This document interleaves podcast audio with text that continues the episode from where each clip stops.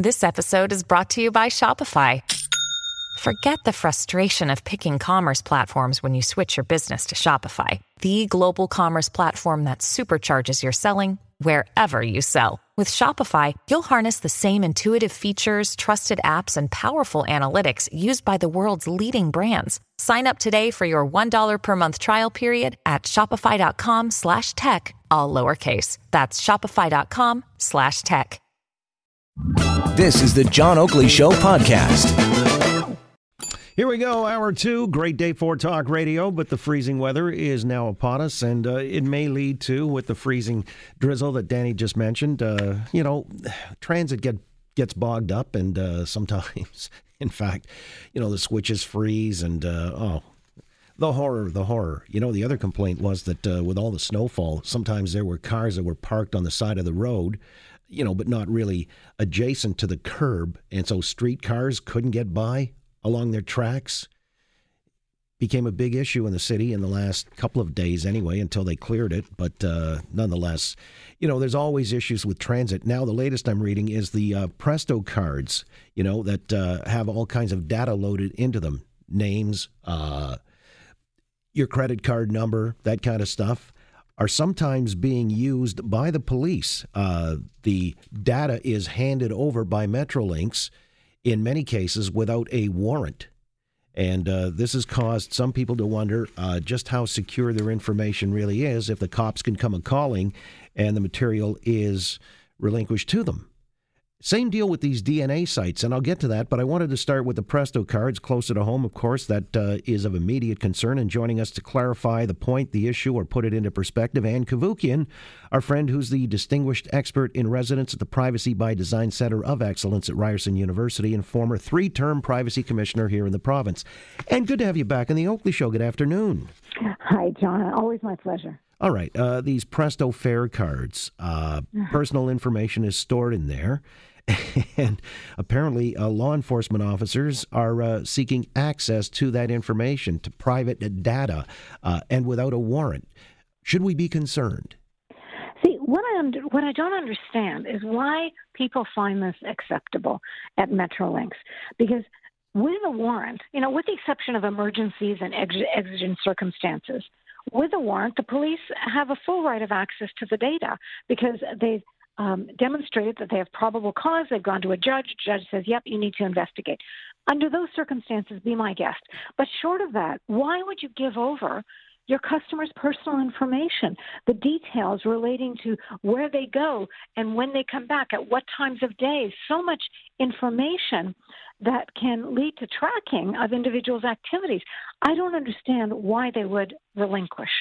Well, I guess when you say uh, in terms of tracking individuals, let's say that individual uh, is suspected of committing a crime, would that justify handing that information over? Oh, but if they're suspected of committing a crime, you can get a warrant. It's not that hard to get a warrant. That's probable cause. That's what the police would go. We say, we suspect this guy's committed this crime. We need to investigate. Judge says, okay, here's the warrant. Go do it.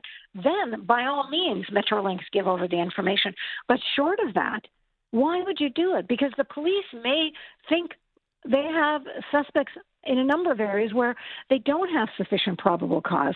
And that's the concern. People can't do, and I think you must have noticed that the requests for um, data from Metrolinx has gone has spiked to 47% in 2018.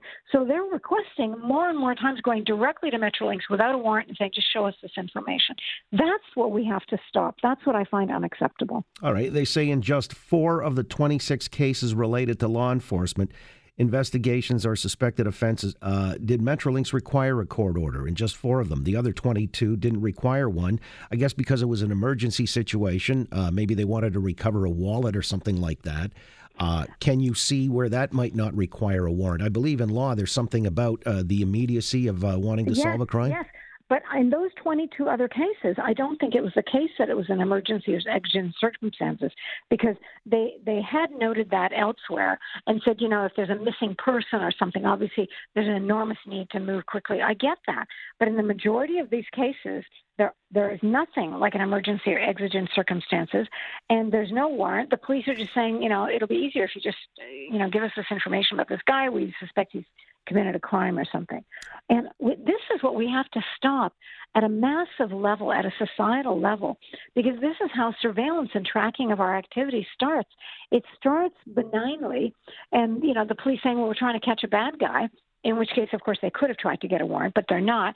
And if they're not getting a warrant, it probably means they don't have sufficient probable cause to be successful in obtaining the warrant. That's why we have these protocols in place. So you're saying we're too casual and cavalier with our own privacy, and these agencies that should be looking after us because they collect the data after all uh, are being, yeah, yeah a little slipshod. Right. So, uh, all right, that's a point well taken recall, John, when we had tokens, and tokens are ending this year, um, you had complete anonymity.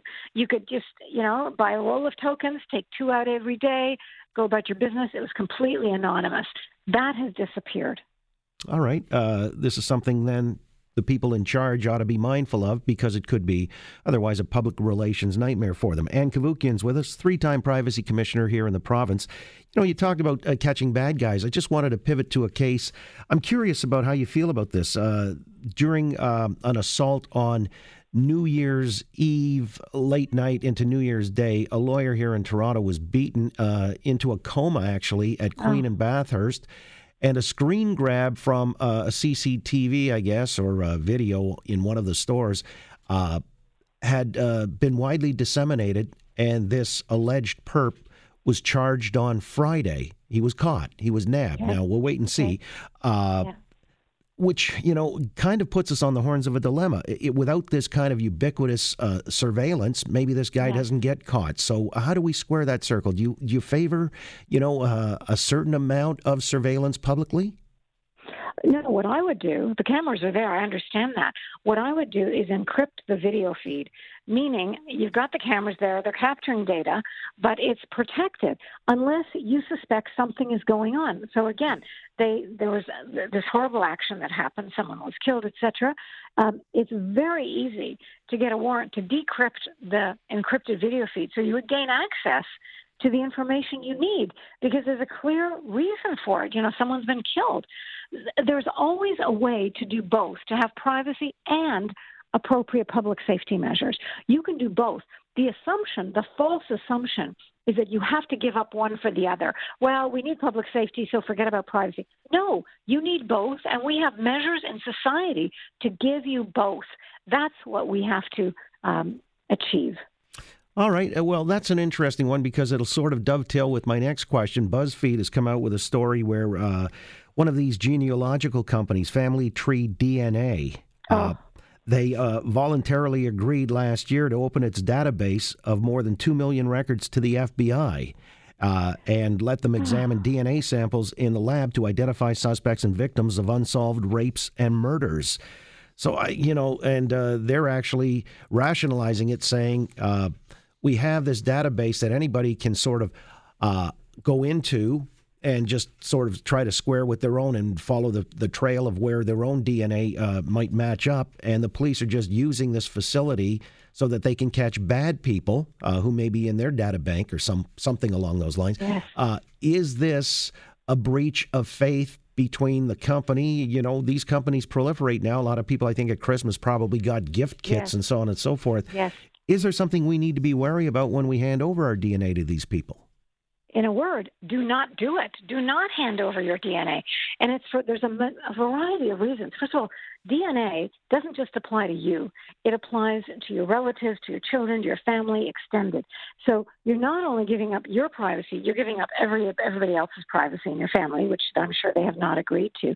But the, what was insidious in this example, which with Family Tree DNA, it, it's ironic. They marketed themselves as being leaders in consumer privacy, you know, strong protectors of their users' data, and unlike their competitors, they wouldn't sell it uh, to third parties, etc.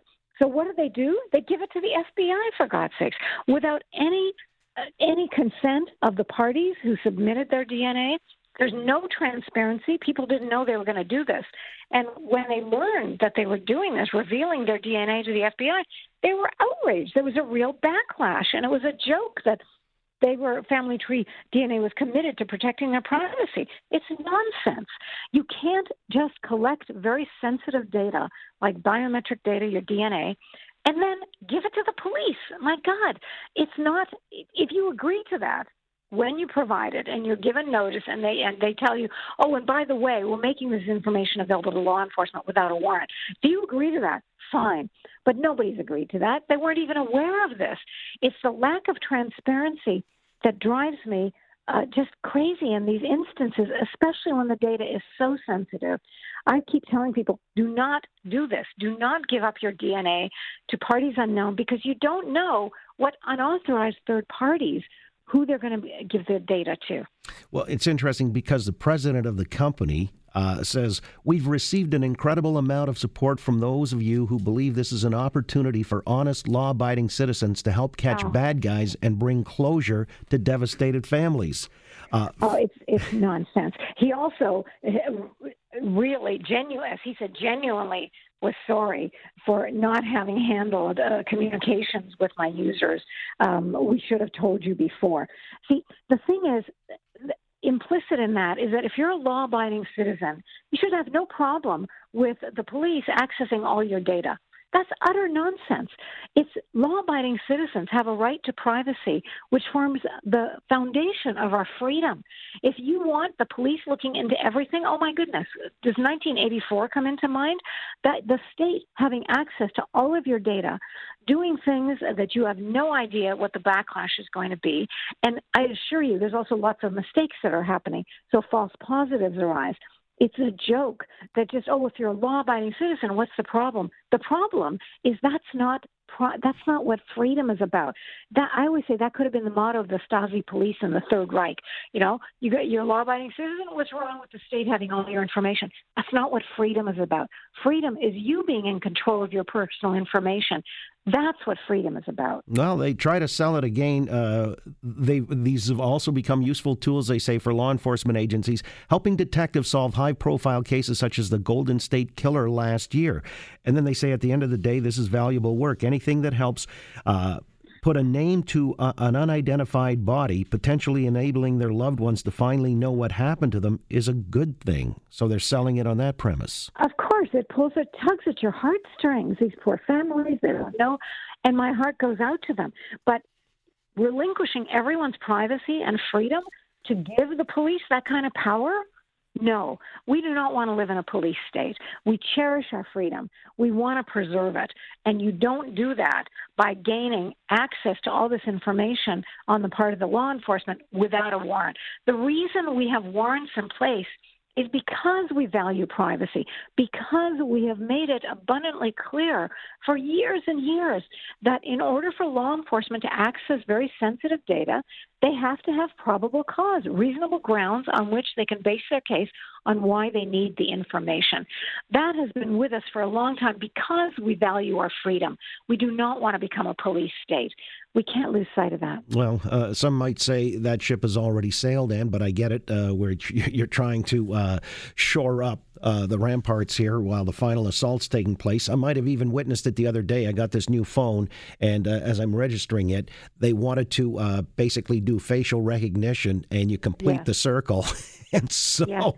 but, but John, let me tell you one thing: that that ship it, it's we're getting another ship. Oh. It's going, it's, we're getting another ship because really, with the very new law that's passed in the European Union last year, the General Data Protection Regulation, it is elevating privacy dramatically all around the world.